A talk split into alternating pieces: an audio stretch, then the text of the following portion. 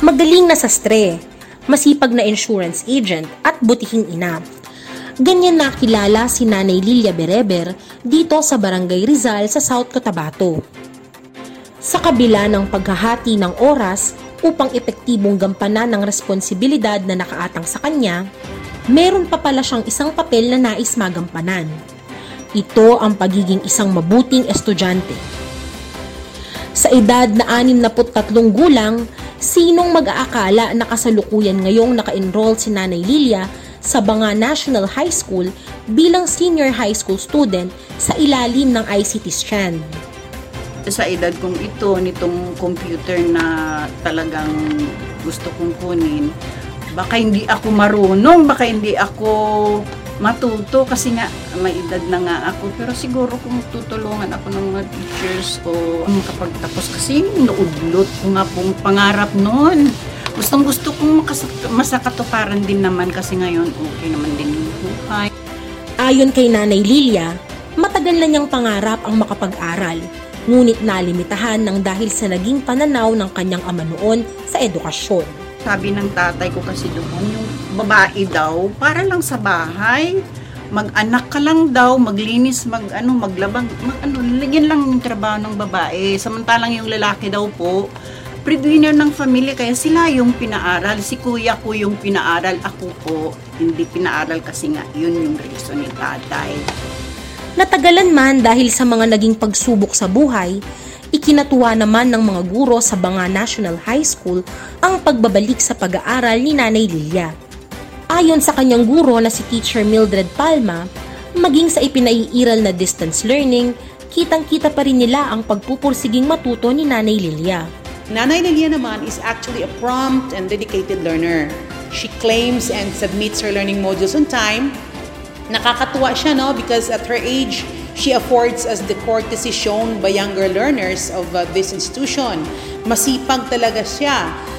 Para kay Teacher Mildred, huwaran sa ibang mag-aaral ang tiyaga at pagpupunyagi ni Nanay Lilia upang makamit ang inaasam na edukasyon. Halos nakapagtapos na ng pag-aaral ang mga anak ni Nanay Lilia.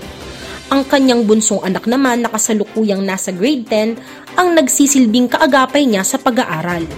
First of all, ma'am, nang happy, uh, kag surprised uh, kasi sa despite sa kanyang edad uh, na pumasok siya sa uh, buhay ng mag-aaral uh, ka, kahit na nahirapan siya sa mga modules niya pero tinu- natutul- tinutulungan pa rin namin siya na maka-accept habang siya ay nagsisilbing inspirasyon sa kanyang mga anak sila naman ang kanyang lakas upang magpatuloy sa pag-abot ng kanyang mga pangarap. Inspirasyon ko po yung mga anak ko. Kasi sabihin nila, mama ko yan. Yun yung gusto kong marinig. Yun po. Inspirasyon ko sila.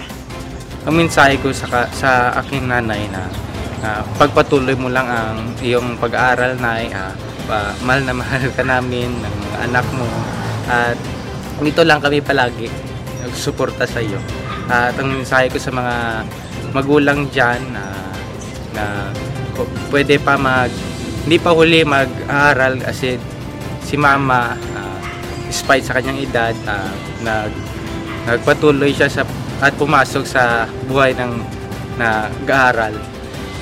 Puno naman ng pasasalamat si Nanay Lilia sa kanyang paaralan at sa kanyang mga guro sa kanilang hindi matatawarang dedikasyon at husay sa pagtuturo. Ayon kay nanay at sa kanyang guro, habang may buhay, mayroong pagkakataon para matuto. Mga ma'am, sir, nako, salamat sa inyong mga suporta. Alam ko masuporta kayo, itutulungan niyo po ako para maka, ano, matuto. Kagaya ng mga anak ko natuto sila. As for Nanay Lilia naman, our 63-year-old learner, educators like me has to know that uh, at old age, comprehension and perception may decline, but we are equipped enough as teachers to create uh, activities and learnings, well, learning methods to enhance the brain activity of students like her age. Now, let us augment the deterioration that comes with age, with information, because nobody could uh, underestimate one's ability to learn regardless of age. Education begins at birth and it ends death. Ako si Erica Antonio ng DepEd Public Affairs Service. Umaaksyon para sa edukasyon.